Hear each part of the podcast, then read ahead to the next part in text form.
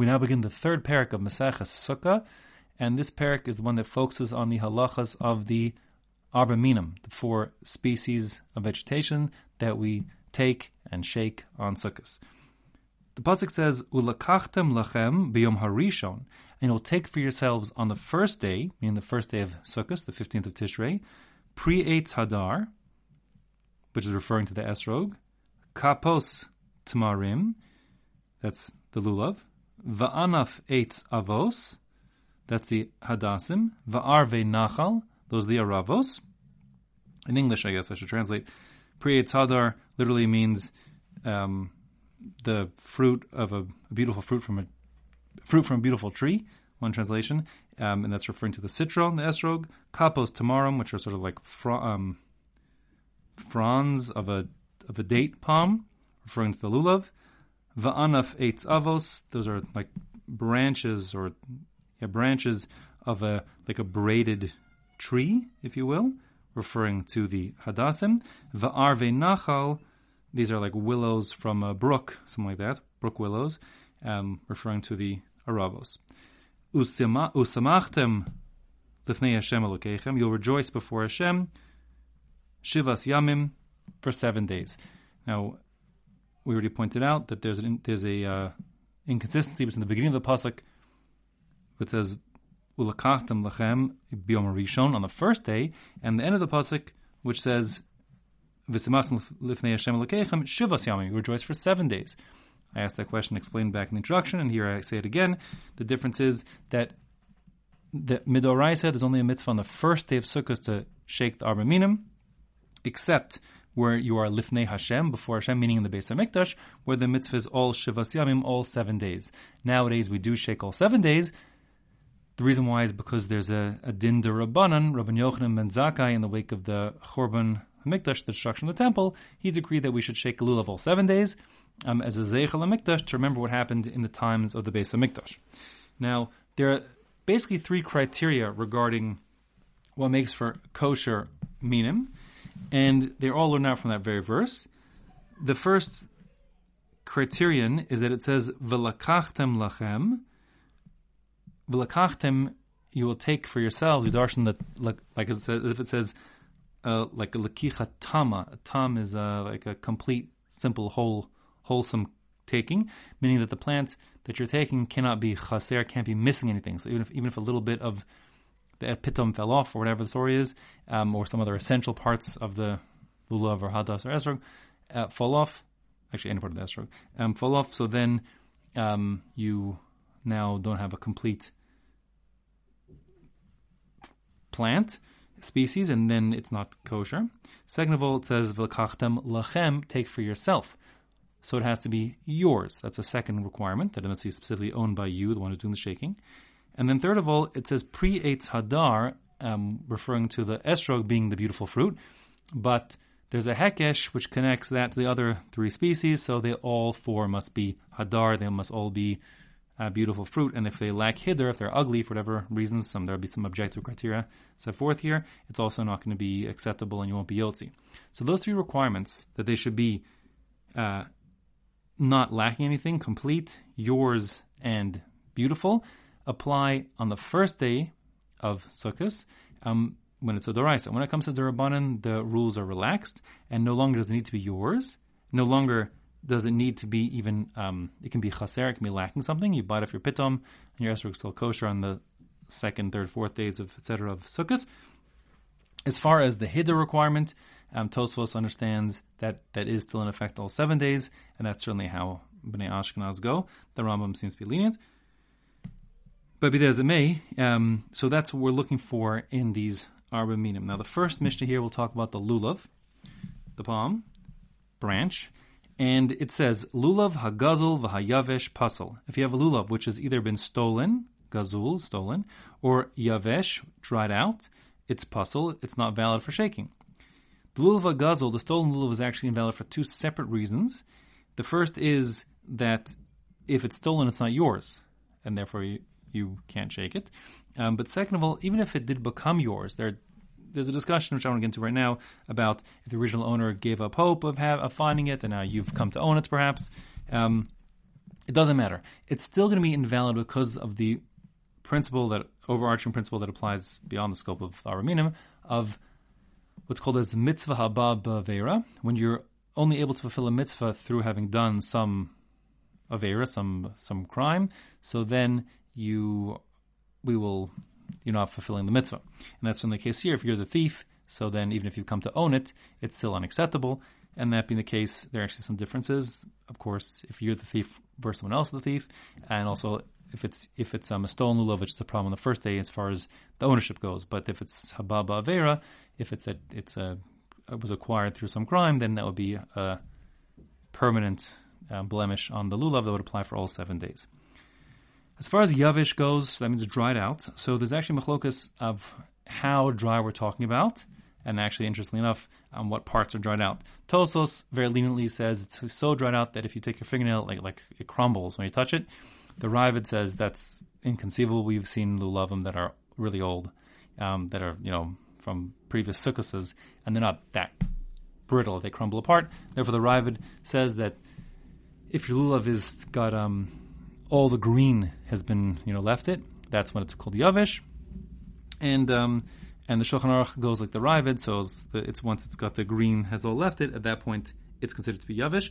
Although the Ramah does say that if you're in a present situation where you haven't got any lulavim, so if your lulav isn't dried out to the point of Tosfos's dryness, so then you can still you can still use it and, and be yotzi. Um, the the as far as what's what is being dried out, so it would be true. It's invalid if either um, it's the majority of the leaves are drying out, um, the alim, um, or if the the uh, the shidra, the spine, is totally dried out. And in fact, I should speak out here. The basic anatomy of a lulav. You have to understand um, there are two or three distinct halachic parts to the lulav. There's the shidra, the spine. That's the main um, thick, like branch in the middle, if you will, off of which the leaves are coming out. Um, those leaves off the side are called the alim, the leaves. Um, each of the leaves are doubled up. If you can, you can always like you can if you know what I mean. You know what I mean.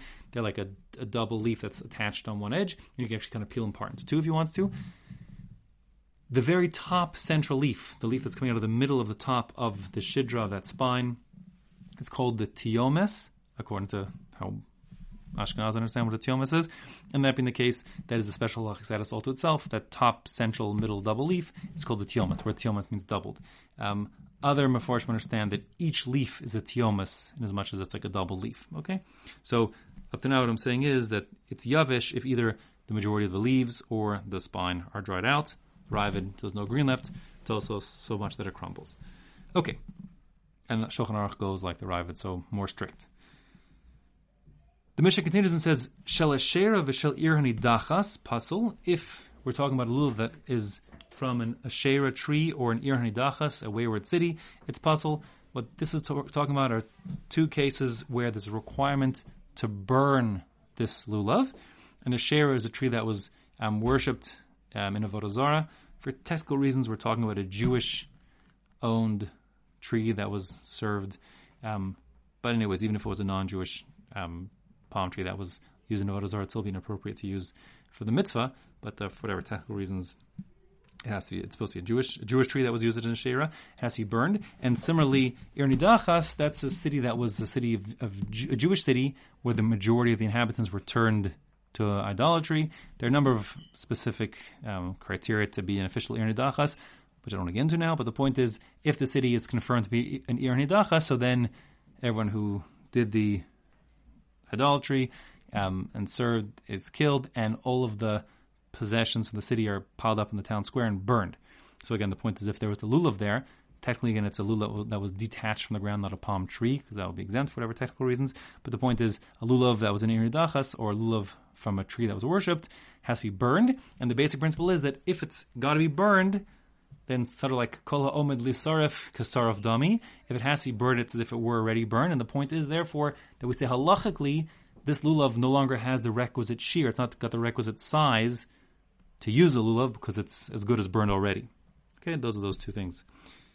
Those psulim are there. Next, it says niktam rosho. If its top has been lopped off, it's going to be pasul. What the top is referring to is a machlokas also. Um, the, according to the Rosh, which is how the Shulchan Aruch goes, what we're talking about here is the top leaves, meaning the leaves that extend above the spine. If the majority of those leaves have been cut off, then the lulav is pasul. Um, and that's that's the Rosh, and that is the halacha. There are those who understand that the Rosh referring here is actually specifically the tiomas, the very tippy top leaf, like the Gra says that, um, and others as well. Um, and fine, so that's that. But anyways, the halacha is. And, and, and the graz machmer, so that means even if a little tiny tip has been cut off, so then you would have not be having a kosher lulav if the tiny tip of your tiomas was chopped off. Nifritzu alav, that means, according to the Bartenura, who learns like Rashi, it means that the the leaves themselves were broken off. They're like ripped off of the off of the shidra, off the spine, and then sort of reattached on like a broom. And the Gemara describes it as looking like a broom. Hence, the description is like, hey, to make like sort of a thatched broom, you have a bunch of twigs and you attach them at the bottom. These are the all the leaves that are ripped off and then sort of reattached together, making it pasul. Um, others learn that um, nifritz, who doesn't have to mean totally ripped off, like the Rambam and Rif learn, it means it's sort of dangling, and that's how the Shulchan Aruch says. Um, understands it looks like a broom because you've taken each of the double leaves and sort of peeled them in half, sort of making like sort of like frizzy hair. You like sort of frizzed out the leaves, making it look kind of like a broom. I don't think anyone would use any of those kind of them today, sort of on starter, but whatever. Those are all not. That those all things are not kosher. Kosher as nifritzu, um, the torn lulav. Nifradu alav. Now, lipared means to separate. So if the leaves have begun to separate, because remember, what, what does a palm tree look like? When the when the palm, the lulav opens up, it becomes like a a frond, like a kind of hand-shaped thing. Um, so it starts out being together, like you know what it looks like, and then it opens up. So nifradu is it starts to open up. We're saying if nifradu alav, it's kosher. It's okay if it starts to open up. Rabbi Yehuda Omer Yagdenu Milamala. Rabbi Yehuda says you'll have to sort of tie him back down again. We'll agree, all the shittas agree that if it's opened up and hardened and it's like sort of looks like a big open hand, locked in place like wood, forget it, no longer kosher. But if it just begins to start separating, but like if you put it aside, it flops down again, whatever it is, that's going to be kosher, and that's going to be fine. And the halacha is not like Rabbi Huda, so no need to even tie it down if that would happen if it begins to open up. Although I've personally never seen anyone shake a lulav that's begun to open up. Okay, Tzine Hara Barzel, that means like palm trees that grew on this place called Hara Barzel. They had quite sparse leaves, and that being the case, um, like the, there was a great, there wasn't a great a lot of coverage of the leaves over the shidra. Still ksheros, those are kosher for lulavim as well, provided that the tip of the bottom leaf covers the base of the next leaf. They're that they're at least that dense. If it's less than that, too sparse and not kosher. And finally, lulav sheyesh bo shlosha tfachim kadei lananeabo kosher. Lulav has to have three tfachim and enough to shake it, do the nanuim to shake in order to be kosher. The Gemara understands there are missing words here. What we mean is there's three plus one more tefach to do the nanuim, to do the shaking.